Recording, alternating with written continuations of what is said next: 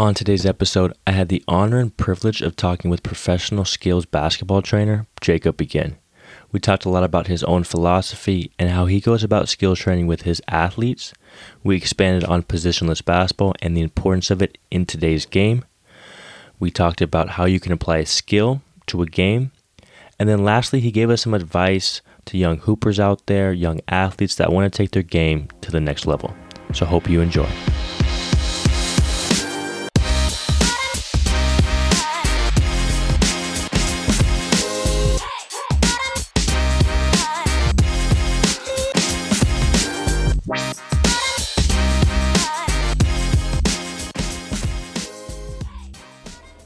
What is up, guys? It's your host, Jonathan Watts, and thank you for tuning in. On today's show, we got our first guest. Super excited to have him on, professional skills trainer Jacob Begin. So, before we get into things, um, I just want to have you introduce yourself, give your background, kind of describe your journey and how you got to where you are today. Uh, so, first, I am from a small, small town on the Oregon coast. Um, we always joke we have more cows than people. Uh, in our town, we have about probably about population of 4,000. Um, graduated with like a high school class of roughly around 100 people.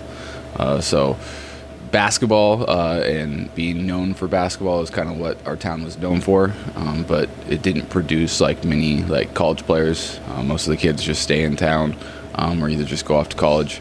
Um, so it came from a small town. Uh, didn't have many scholar college scholarships, and so I ended up going to a community college out in Salem. Basically the only reason why I got there was one of my mentors who played at this community college. Um, he was a pro, and I just like followed him one summer, uh, and I just basically would watch his workouts, uh, what he did in the weight room, what he did on the court. He finally just was like, "Hey, quit following me and just join me." Um, so he helped me get that spot. I was a walk on uh, at the community college there. I ended up not being a walk on redshirt. That's what, what I intended to go there for. Um, we had a couple people hurt, uh, a couple people got injured, and I just got thrown into the, the group of 12 to be able to play my first year. Um, by Christmas break, I was then starting, so I'd worked myself from the 12th guy all the way into the starting lineup. Um, and then I earned myself a, a, scholarship for the rest of the time there. So I only had to pay for one term out of my pocket. Um, so I just kind of worked my butt off to get where I was. Um, and then after that, uh, we won. We got second my freshman year at the community college in the in the it's not the national tournament. It's Oregon and Washington and Idaho uh, colleges. That's who plays in like our league. Gotcha. Um, so we got second my freshman year. We returned uh, eight freshmen. We all worked our butts off. Got back to the championship game.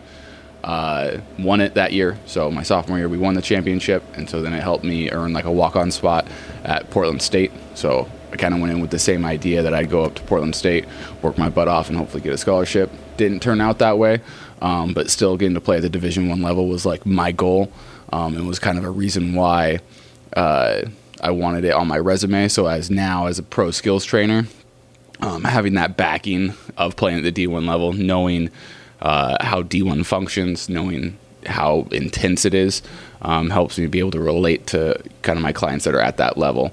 Um, so kind of that was kind of my snowball into skills training. I did it all out all through my whole entire career. That's what I was good at. Um, that's what I was actually passionate about. I always joke with people I liked skills training more than I liked games. Um, I liked the off season and, and, making this progress of being a nobody to now being in the starting lineup because I've Definitely. worked so hard. So all those little details that I put into in the off season is kind of why I jumped into being a skills trainer. Awesome, love it, love it. So the first thing I want to talk about with you is kind of obviously your skills trainer. So I want to dive deep into that. And a lot of skills trainers have their own philosophy or foundations that they use, their own progressions that they go off of. Is there something specific that you do with your philosophy with each player, or is it kind of individualized? If you want to expand on that. Um, I mean, it, it's it's kind of all con- encompassed together, but every player is going to have like their own little wrinkles um, in their development. I, I think kind of three things are, are important. Um, one of them is is just the shooting aspect. Like you have to be able to shoot. Uh, you look at all the great players, all the people that have played in the NBA. Like it, you can be you can be like a defensive defensive player, but at some point, if you cannot hit an open shot, doesn't matter. You're a liability on the court. Like you cannot be out there. Um, to me, it's the same thing at the high school and the college level. uh, especially at the college level, you see just guys that run around and just shoot threes or just just run around and shoot. Um, like that's what they're there for. So if you can do that, um, it's going to give you minutes. Um, two, you got to be able to kind of like you have to be able to like keep turnovers down. So if you can stay on the floor, not turn the ball over, have an IQ, understand where you need to be, ball, even if you are slow, where you need to be on the defensive end. Like you can be a great help side defender.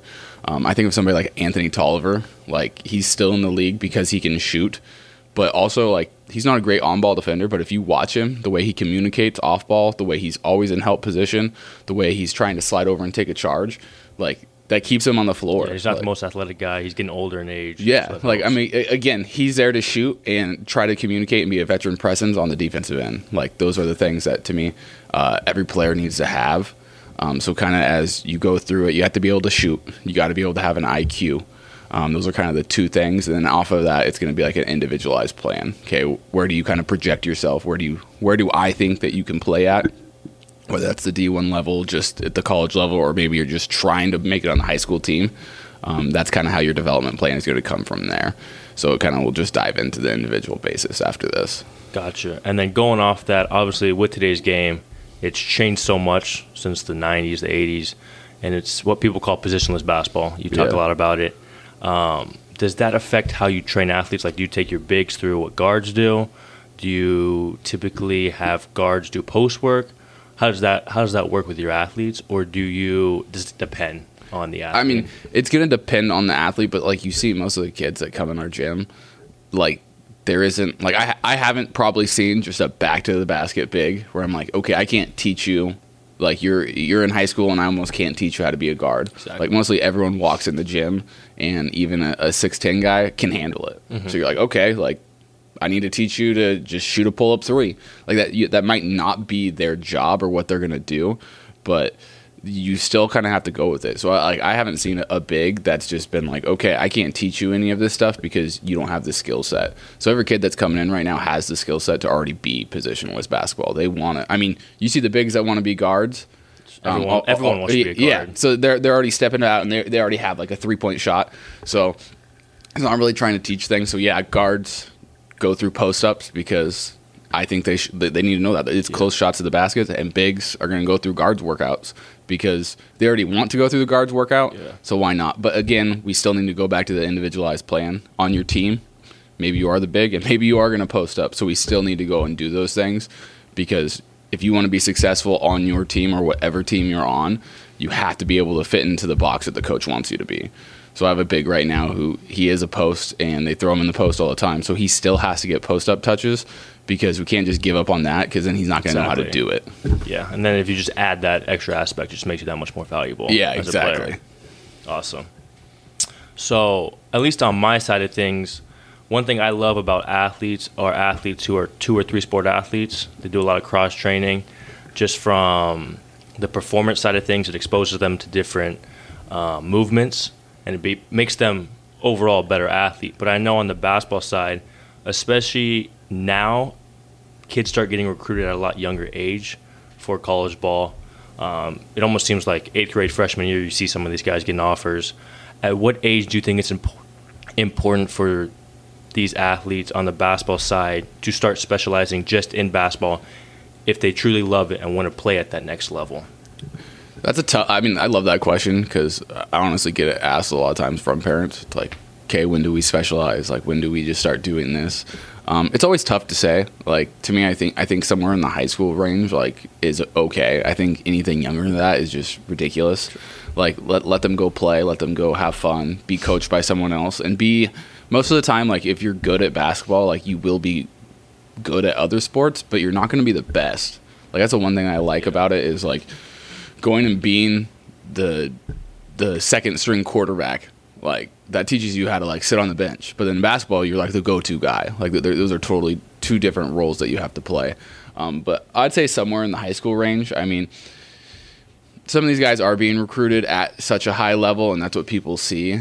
But like, you still have the guys that aren't being like that are making that are on that recruiting chart, and they're getting picked up sophomore, junior year of high school. Um, like, so you have your outliers, I guess you could say, with like Mikey Williams and I don't even know. I'm. I Yeah, when you're that and- big, that young, you almost just Y- yeah, no you- matter what you're playing basketball. Yeah, Harry Giles. You go back to Zion, like like they're just like gifted like that, and that, that's just what it's gonna be. But you look at somebody like Ja Morant, who came out of nowhere and went to Murray State.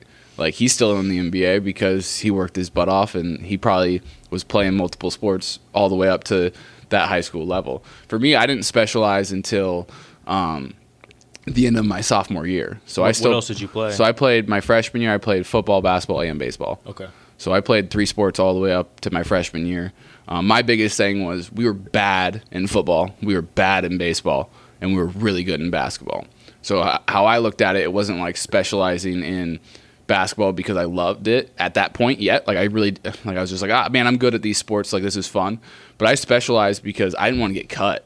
Like my two best friends after my freshman year were cut from the basketball team. Yeah. So like my two best friends going in were not there anymore. And I'm like, man, That's tough, kinda. Yeah, so I'm either like, do I go play these other sports like football where my team is garbage? I'm gonna get my head kicked in every practice. Games are gonna suck. I'm on the Oregon coast, so it's gonna rain. Outside, oh, I, And and get you this like one of the big de- defining factors was on the football field we did not have a turf field like everyone has nowadays, and our field was garbage. So like you're literally in the mud every day, and I was just like, okay, do I want to get like CTE or brain damage for no apparent reason? So I didn't do that. And baseball, we were just like our coaching was bad. I hated it. Again, Yeah. we rained in the spring. It rained in the spring in Oregon, and I was just like, I'd rather just be inside. I don't want to get cut from basketball. I want to have a chance to make the team. We're always at state. We always get a title. Like we're always winning league. Like I want to be able to be a part of that. yeah, be a part of something in a culture that was fun. So I chose basketball. And then like after my sophomore year when I actually made the team, I was like, okay, let's take this to the next level. And that's when like my training like picked Yeah. up to actually care about it. And I think another thing with specialization, especially at a young age, is you can get burned out really easily. Oh yeah. So it's smart not to do it too early because I think with me, I was a big baseball guy when I was young, and it was baseball's a year-round thing, yeah. um, Especially in California. especially in California with the weather. You can Yeah. play all year. And by eighth grade, I was just like, man, I don't want to play this anymore. I lost my love for it a little bit, and obviously, I played three sports in my freshman year of high school as well. And I think it's so important for the, for those kids, especially when you're younger, to spe- uh, cross train, because like I said, you'll get burned out. You don't think you will, but you will um, if you just focus on that one sport. Yeah, I mean, I see it now with kids that are in our gym. Like they, like they've they've been doing basketball and only basketball since the seventh grade, sixth and seventh grade, and it's just like, man, like you got to like I'm, I have to talk to the parents to be like, you got to give them weeks off. You got to give them just time to not be worried about mm-hmm. basketball. Definitely. Like I mean, I mean, unless unless you really love, like if you were like like if I had that passion that I had after my like sophomore mm-hmm. year at, at like sixth grade, like I, I would never get burned of it Yeah. because again, it's my job now, so I don't get I never get burned of basketball. I can it. watch it, I can play it, I can just eat, sleep, It- and breathe it. But if I don't have that and you don't have that as a kid, like there's no sense in like burning yourself out so early. Exactly. Exactly.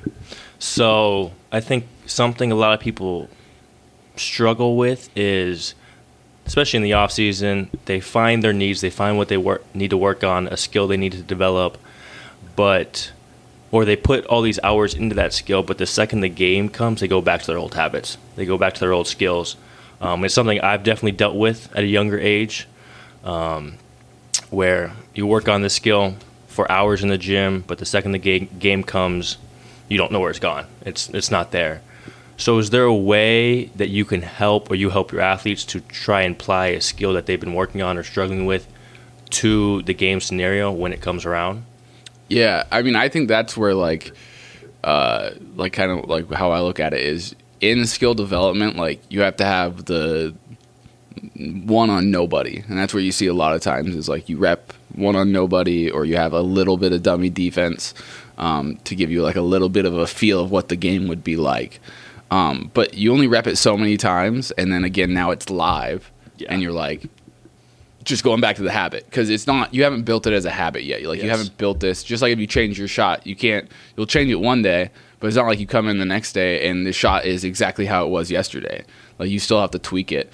So being able to in my training at least give like live actions off of a scenario which is kind of one of the things that i love it, it, it tests the iq it tests you know i kind of learned it under cody toppert who's uh former G League coach, former uh, coach, assistant coach of the Suns, and now assistant coach with uh, Penny Hardaway um, in Memphis.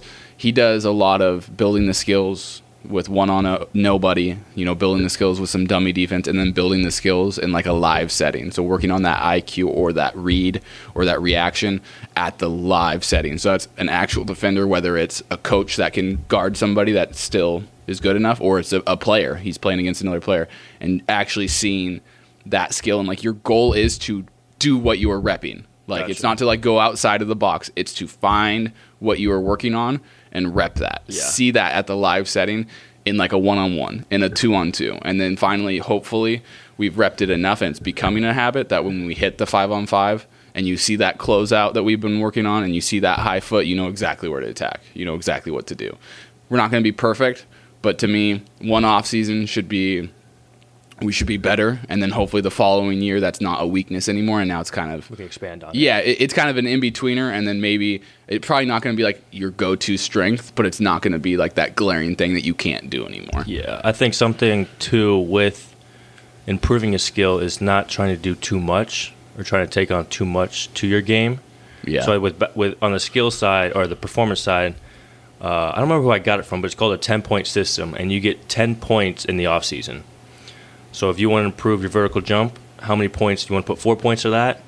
You get Yeah, four yeah, points. yeah. So that means forty percent of your training will go to that, and then the other six points maybe it's acceleration work, and then improve mobility or something. So you do four, three, three. So that's ten points. Yeah, there's your three things that you focus on. Exactly. Not I'm putting ten percent in ten different things. So if you were to put, let's say you put six points in vertical jump, three points in deceleration, one point in mobility, um, you're only going to get 10% of mobility work. So at the end of the year, you're like, oh, my hips are tight, my ankles, I have lack of mobility in my ankles. Like, well, that's what you wanted. Obviously, maybe as a trainer, I need to realize that, but that's that's the concept. Don't overcomplicate things. Um, find just two or three things you need to work out work on. The second we get to four or five things, that's when we kind of just waste our time in the gym. I feel like because you're doing so much, nothing can translate. Agreed. Like so totally agree. And I think that's what you see in like that's what I hate. You see on Instagram all these time these punch drags, these Combo, combo. these, combo combo moves. That's like you're gonna do like one time in a game. Yeah, Like, especially at the younger level. Yeah. like you see Kyrie do it, so I could see somewhat when you're at the professional See, level. but Kyrie's Kyrie's Kyrie. That's- Na- it's like one- one- like you got Kyrie, Dame, like you got any of the like maybe top It's a point handful, guards, handful. like a handful of guys that do that. Yeah. Like, and that's not good basketball. True. No Like one wants again, to watch that. Kyrie and, and KD were joking on Instagram Live the other day that their game scenario and how many post ups uh, Kyrie would get, you know, and then he's like, you know, well, uh, every time I feel like I have a mismatch when I come down the floor. Like he does, but it doesn't mean that you, take that every that you take it every time and you take a whole shot clock to do whatever twenty dribble combo moves. it's pretty to watch, but it's not the most effective things. It's times. not. So, um, last thing, um, we actually have our facil- facility you use, um, you got for us. It's called Noah, uh, the shooting device, and it's something I think we're the only We're the only training facility that has this in the state of Oregon. state of Oregon. So, if you want to kind of just expand on that, what it does, and how you kind of use it with your athletes. So Noah is uh, artificial intelligence. So it's a camera that basically sits up in, uh, in the gym, uh, and it's just taking pictures of the court. Uh, it's going to take pictures of, of every person that takes a shot. So it's going to take at least they say at least 40 pictures from the flight of the ball, from it leaving your hands all the way to the hoop. In there, it puts the pictures into an algorithm, and it gives you the arc height, the arc depth, and then left or right of the hoop. Um, and then it's also a machine that gives like audio feedback. So you can turn on a, a microphone or a speaker, and it's going to tell you, you know, the arc, arc arc height, the depth, or the left and right. So it'll only give you one of those at a time.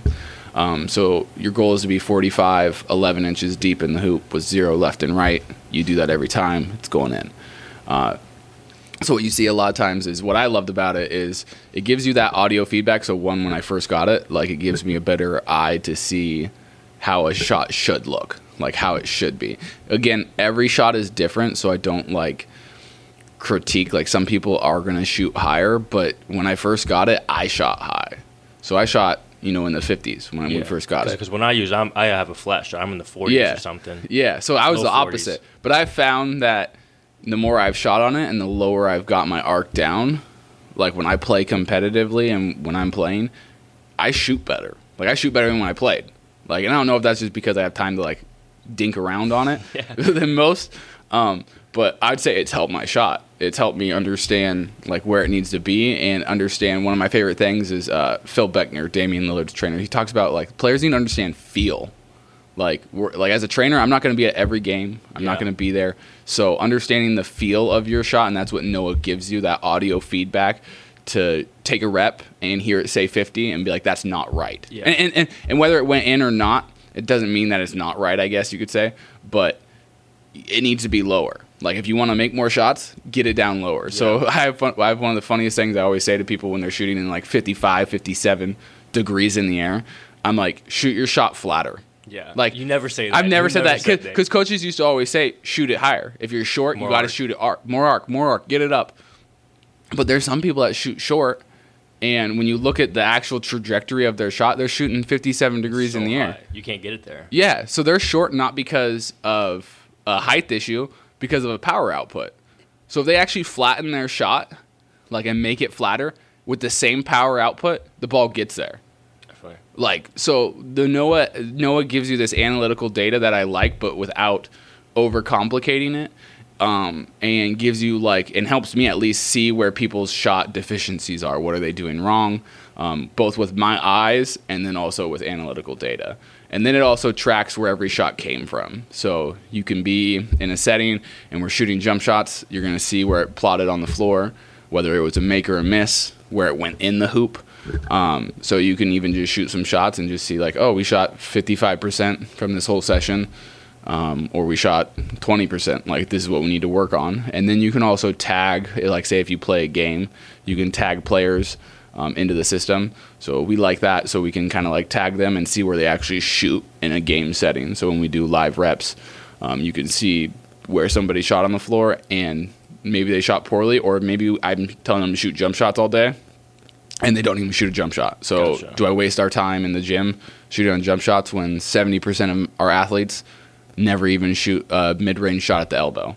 Like why do that? Maybe maybe 5, maybe 2 3 minutes for a warm up to get the shot going, but then go back to a spot and get more reps at actual game spot where they play from. Yeah, and you might be able to see some patterns as well. Like if they're always going to the white right wing, Yeah. pull up or something. Yeah. they're not shooting a lot on the left wing. Exactly. we focus on that more in training because they're not comfortable there. Exactly. So you can. again, it's just one of those things that I just think like being the only training facility with one, like that was the reason why we got it. Is I just wanted to bring something different to our players and be able to provide more. Because again, parents see sometimes and they're just like, I haven't seen my kid get better, and like I have a group of sixth graders uh, that I was training the other day, and I went back a couple. I went back into September and I looked at no, went back to August and looked at what we shot. Yeah. With our schedule to basically look at like the same amount of kids, the same group of kids. What were we shooting at? And we shot a total of like 300 shots, and it was at like 35 percent. Yeah, So a lot. which isn't awful for eighth grade. No, Six, it's sixth si- graders. It's sixth graders. So again, but the other day we shot and we've been working on their shots forever. Mm-hmm. Like that's all that we've been working on for the last eight months. And they shot fifty five percent last Friday. Like good. and like to me, like their shots were looking better. Balance. Everything was just on point. Mm-hmm. Um and like that's the big thing, is like a parent doesn't remember back into August. I can statistically go back and look into August and show them that day. Show them that they were on They're the like, schedule. Wow, damn. Yeah. So like again, that's kind of like the things that I like to do. Is there a point where obviously 45 degrees is the ideal Yeah. arc height? Say someone's like 53. We obviously don't want to affect it so much that we're dropping it so Yeah. fast. Um, how do you kind of go about that? Is it just kind of getting it down just a little bit? Yeah. To me, like honestly, like we, we talk about like 42 degrees to like 47. Is Anywhere kinda- in that range? Yeah, it's kind of like ideal because now you got like a couple inches that you can be long and a couple inches that you can be short and kind of have this little buffer zone. Because you're not, I mean, we're not a robot, so you're Yeah, not going to be able to exactly. produce the same shot over and over again. Um, like exactly, like Steph Curry, maybe. Uh, I think. I mean, he might be a robot. Yeah. Um, Wouldn't be surprised. but you, you can't do it. And like again, every shot's different. Like I just watched him warm up the other day, and he was shooting jumpers, and he was literally shooting them to like the sky. Like he was literally probably Yeah. throwing them up like 80, 80 degrees in the air, and they're just hitting nothing but net. Like, but like that's that's also the same thing. Like not every shot has to be forty five. If you have to fade away, that back angle that you're gonna get the uh, someone in your face, like it's gonna be higher. Than Yeah, you got to put it over him. Yeah. That's fair. All right. So I want to move on to something a little bit different. Um, kind of some advice you can give to hoopers, some basketball players out there, or just athletes in general. Um, more for basketball. What do you think the most important skill? I think you might have touched on it earlier. Um, is to have as a player, especially in today's game. I mean, I'd say there's kind of like two. Like you, again, you got to be able to shoot. Shoot, yeah. That, that's one of them. You have to be able to shoot. Um, but you have to have IQ. Like you mm-hmm. have to know the game. Like you have like again, I wasn't in high school. I wasn't known for defense. In college, that's all that I was known for. Mhm. Like, and it wasn't like I And that's not something that takes skill necessarily. no, like that's and that's where like I, I joke with people like that's just understanding angles, mm-hmm. understanding angles, and then putting in effort. So just understanding the game, like having an IQ, being able to be coachable and be in the right spot, understand your defensive scheme. Like you mm-hmm. might not like your coach. Like at some point you are not going to like him. I promise True, you that. Like once you get into college, like your best friend will be like an assistant coach because he probably recruited you and the and the head coach is just the dude that runs the system. Like you might not like him, but you chose that place for a reason. Mm-hmm. Go there, give it your best effort and listen to them and if you have the IQ, you can adapt into any situation. And if you're going to be good or great or or continue to achieve what you want to achieve and play at the pro level or play wherever you want to be at, it doesn't matter what team you're on. If you have the IQ, you're going to be able to make them better. Yeah, and I think, at least for me, to develop that IQ, you just got to watch a lot of basketball. I don't think it's necessarily watching the NBA because it's such a different game Oh yeah. than at the high school and collegiate level.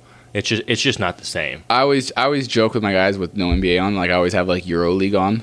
Like I'll throw it on the TV Yeah. when people walk in the gym and they're just like, Why? yeah, they have, they have no idea. And I'm like naming like Spanoulis, like I'm? Sloukas. I have like all these names of these like top Euro League guys, and they're they've never heard of them. But when you watch Euro League basketball, it's not the NBA. It's No. a, it's a more intense version of, of college. It's so much better basketball too. The Yeah. ball the ball is moving. Yeah. It's just oh, there's no i there is some iso ball, but Yeah, like there, there's the still like there's still some NBA flair into it, but to me, it's like a college system with better ran offenses. They ran they run pro style offenses, and then you have bigs that are NBA bigs. You have every team has some Russian dude in the middle of the paint that's gonna knock your head off. I remember Luca Luka Doncic saying it was easier to score in the NBA than in EuroLeague when he came over. Um, I don't remember why he said it, but it was something that stood out to me because I believe he talked about spacing, on the floor because in the I believe in EuroLeague there is no three in the key. So That's a right. big a big Russian or some international dude is always in the paint that's going to just take off your head.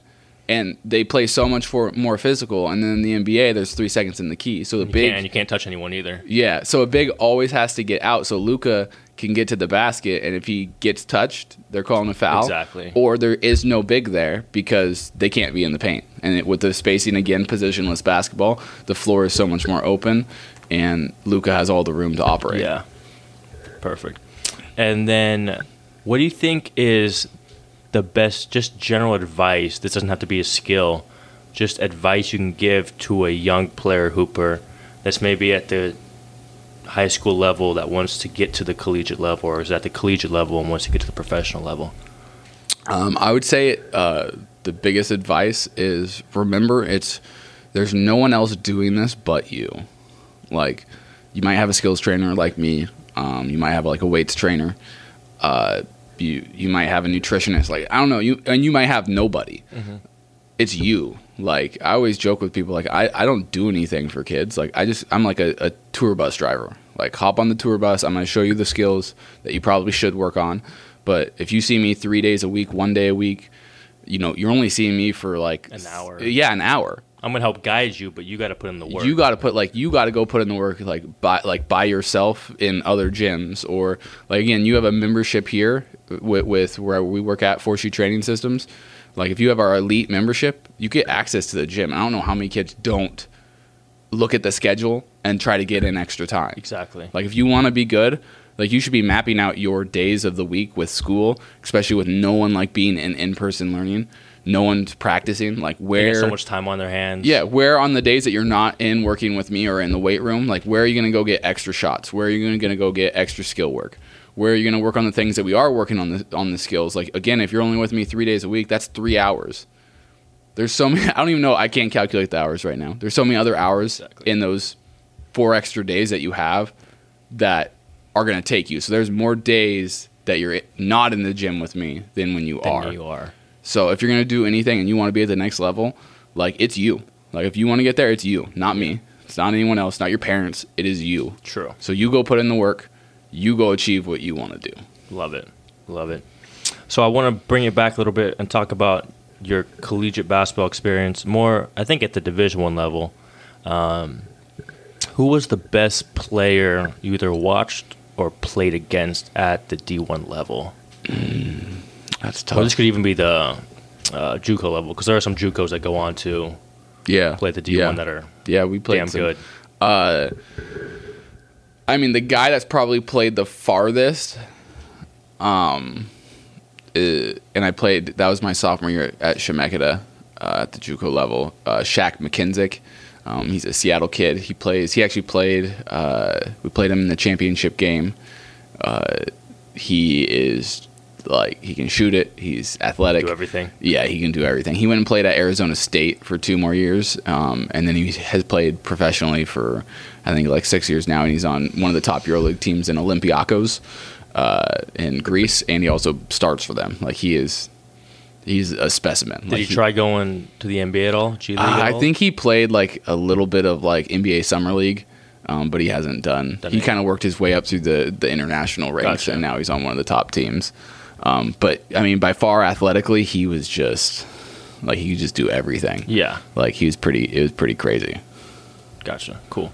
Um, what were you able to take away from playing at the D1 level that translated, do you think, today, whether on the basketball side or just life in general? Um, what do you think the biggest thing is? The biggest thing is like I thought I worked hard, like at the D one level, Mm-hmm. and like it's cutthroat. Yeah. like I thought I was like a really hard worker and the I mean there's a reason why mo- like a lot of those guys are at the D1 level is because they're athletically gifted and they work hard. Mm-hmm. Like I just I wasn't athletically gifted. I just worked hard. So uh, it, it sucks when you get there and you're kind of like, whoa, like, and and it really sucks when you have teammates that have all the tools Yeah. and don't work hard, and you're just like, dude, If I had that, yeah, like you're wasting space because you're just you're just out here. Exactly. Like so again, just being so athletically get like I mean, the first time like I went into practice one time, we had like a six two guard who's like throwing the ball off the wall. dunking it. And no, no, not just dunking it, like going between the legs and dunking it. I'm just like I wish. I I'm like, wish. what the heck are you doing? And then we play like a scrimmage and every other drive is this just super hard rip up and to try to dunk on somebody. Yeah. I'm just like, yep. Get out of the way. Yeah, I'm like, I'm gonna just stand over here. If you need to pass it to me, I'll be in the corner ready to shoot. That's funny. That's good. And then, um, I mean, I think I can answer this a little bit. What do you think changes the most when you go from the high school to collegiate or collegiate to the professional level? And um, yeah, what do you think just changes the most on the court? I, I think the biggest thing is uh, again going back to like just like how you have to work. Like at, going from the high school to college. Like again, you're a hard worker in high school, and then you go to college and you're like, oh my gosh, I'm I'm. I'm just Yeah. a normal dude. Um, and then you go from the college to professional, and you're like, I'm just a normal dude again. Like wow, this like that you really have to take because a lot of times, to me, you make you make steps in those like high school to college. You're like, okay, I didn't work every day diligently all the time. And then to me, from college to pro, you're like, okay, I work every day now, but now what do I do off the court? Do I take my body seriously? Like once you're a pro, that's your job. That's your life. Like that's what you, 24/7. Yeah, so you, nutrition and all that. Like you see, to me, at the pro level, people take the little things such as your nutrition, your rest and recovery. Mm-hmm. You know what your workouts are like. You know what you're doing to your body, h- how your sleep is. That's when they take those things to the next level. It helps that they have the top professionals in those fields in the world. Yeah. But they still have to put the effort in. Yeah, and so like to me, like that's why like it sucks. Like if you can do that at the high school level before you even get into college, like Oh, you're you're gonna be so much more prepared. Like Definitely. you're already treating it like a pro. And to me, I joke like when you get to the D1 level, it's your job. Like they call you student athletes. My mom, Yeah. my mom played at Arizona State, and she said the same thing. Like they control you. Yeah. Um, as bad as that sounds, like you're a Division One athlete. Yep. So, and then I think to expand on that, the big thing is just the speed of the game Yeah. when you change levels. Oh, like, even yeah. if you just go from freshman to JV in high school, JV to varsity, it's amazing how much faster the game becomes when you get to that next level. yeah. And you see the people that are like play ahead of their age or play ahead of their level are the ones that are able to make that jump. and not have any I'm not gonna say negative repercussions, but are just able to adapt to the game Yeah. a lot easier. See, like I, I joke with that. Like I, we, we worked with some pro guys this summer, and we had a guy from the University of Oregon, uh, Shakur Juiston, Mm-hmm. and again, like the first time I guarded him, and he like rips to the basket, I was just like, what the heck? Yeah. Like you know, I I'd, I'd played with like I played with pro guys, but like he was on a whole, Mm-hmm. Whole nother nother level. level. on how he can move, Mm-hmm. and it's just like, oh, okay, that's that's why you might be an NBA a draft pick. Like that's why you could play in the G League. Like you're just a freak athlete. Like I, I hadn't really like witnessed that that speed at that level. And again, he was a, technically a four at Oregon, and it's like, Exactly. dude, you're a guard. That's everyone. That's everyone Yeah. now. It seems like. So, all right. Last thing I want to end with, we're gonna do some rapid fire questions. Um, so quick questions, quick answers. First one, uh, skills trainer you looked up to um, as you got into the field, or you watched a lot about that you learned a lot from. um, my first guy would have been uh, like Gannon Baker. Um, and then off of him, he had like Micah Lancaster, Tyler Relph. Those are the guys that I like literally like watched on YouTube when I was in high school. Love it. Uh, best NBA player of all time, Michael Jordan. Michael Jordan. I'm a big LeBron guy. I, I base it off who I've watched. I don't like to live in like the highlight. We live in an era where everything's highlights. Yeah, I think it's sure. different living in the era and the generation of someone. I think you've lived a little bit. I mean, I lived it. I lived in like the. I, You're, like, I- in the middle I, of it. I, was. I was in the middle of it. Like I saw LeBron. Yeah. Um, and I saw Washington Wizard Michael, who was trash. um, but again, I lived like highlights weren't really a thing when I was a True. kid. So the only way that you could watch a Michael Jordan game was you had to watch a Michael Jordan game. Yeah, game. you had to go back There wasn't like YouTube, so like you didn't like watch just his mixtape. Like you had to go watch like a whole Michael Jordan game. So I got to watch old school Michael Jordan games. the legend himself. Uh, most underrated skill in basketball, Oh, underrated skill. Passing. passing. Passing. I think that kind of goes with decision making also. Yeah. Definitely. Uh, what basketball superpower would you want? Shooting. Shooting. I think mine would just be athleticism. Oh, like that's a good one. LeBron's, Ru- Westbrook's, D Rose's, old D Rose. See, but that disappears. True, that is true. That is, look at Westbrook now. I mean, we all want to be able to dunk windmill between the legs. yeah, I want to hit a three from half court Fair, with no eat, with no, with No effort. with no effort at all. valid. Um, who's your favorite NBA, either current or past player of all time? Ooh, that's a good one. This isn't even. It, it could be your league too. It could be any. No, I'm gonna have to go with Dame. Dame? Like I know I'm a Portland, That's like, fair. I'm a Portland fan, but like, I wanted the Blazers to draft Dame. Like that's like when like skills training and like I was like, like living watching YouTube who's working out. Yeah. Like Dame's work ethic and like what he brought to the table and that chip to his shou- chip on his shoulder reminded me of like how I was. So. He, again, he was on another level. Not, Yeah. not we're not we're not similar at all. Uh, but like what like what he did in his story. Yeah, like a smaller school. Yep. I don't think he was a. big big sky. So same same league as Portland State. He wasn't State. like a five star recruit, was he? No, he was. I don't even know if he Three was or four, maybe, maybe? three three star. Yeah. Got hurt one year, uh, came back and just tore it up. And like I think he- you remember talking to me. You were like, "He's gonna be the best player in the draft." yeah, I think you said that. Yeah. Who I don't remember who who else was in that draft. Wasn't AD in that draft? I don't even know now. I can't think. I'd have to look it up. But he but he's up there. But like, but Dame, like, just like he, what he's done, and then what, and then also now being my hometown team, like what he's done for the Portland organization, you know, what he's done in the community, like he's the epitome of like top guy and like what your kids honestly want to be. Yeah, I'm a big I'm a big Chris Paul fan. Obviously, as a Clippers fan, he was with us for a couple years. I think he's, he's a Lob mass, City, baby. good old days, mastermind of the See game. See again, athleticism. Blake Griffin. Look at him now. Fair, fair. Still, I still would want that for for my five ten years. Um, top five current NBA players. Top five current emulator. This is in no particular order. Okay. It is going to go slightly in order. Uh, LeBron number one. Okay. Still. Yes, Uh, glad we can agree on that. everyone else after this. Uh, You can put healthier. I guess everyone's healthy. I'm putting now. KD. Yeah, I, I, I, don't even care off Achilles. Like I'm putting KD. Mhm. Um, I'm gonna put Steph in there. Man, I'm gonna put AD in there because he's just a mismatch. Yeah, and I'm probably oh man, I might have to take Steph out of there. Because you have Giannis, you still have Harden, you have Oh, Kawhi I still. It's I'm put. I'm gonna put.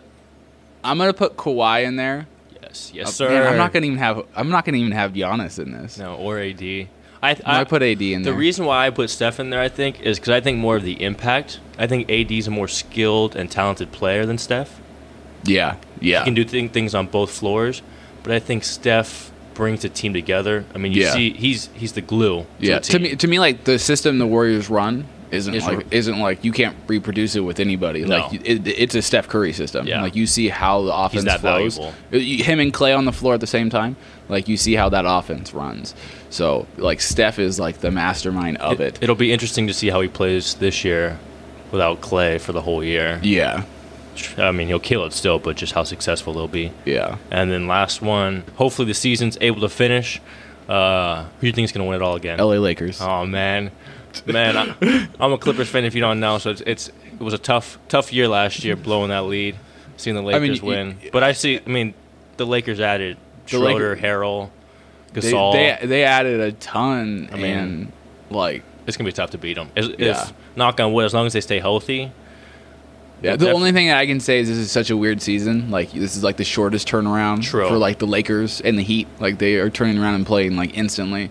But then you look at like the Hawks or anyone that didn't make the bubble, they haven't played in like forever. Yes. Like it's been like 200 plus days. Yeah. Like I saw something the other day. KD hasn't played in like 550 days. yeah. Same thing with Clay before he got injured again. Yeah. It's like five something. It's like Like these guys are sitting long. out. These are sitting out forever. So it's going to be a total interesting season because I know be. like the Lakers, Heat, big playoff teams are going to rest their guys weeks early. or something. Yeah, you're gonna rest. You're gonna rest guys. So it'll be interesting to see. Like, but it all comes down to like you just gotta get the top eight, make it to the Yeah. playoffs. And then anything can happen from there. Yeah. Well, not anything, but I, I mean, if the Lakers made an eight seed, like They'd they'd be be, the best eight seed of all time, and or even the Clippers, like they like if one of those top teams are an eight seed, Yeah. like they can knock off somebody. And I mean, doubt. unless someone's gone for the season with an injury, but if they're like the same core team that they are now, like they just have to click at the right time. Exactly.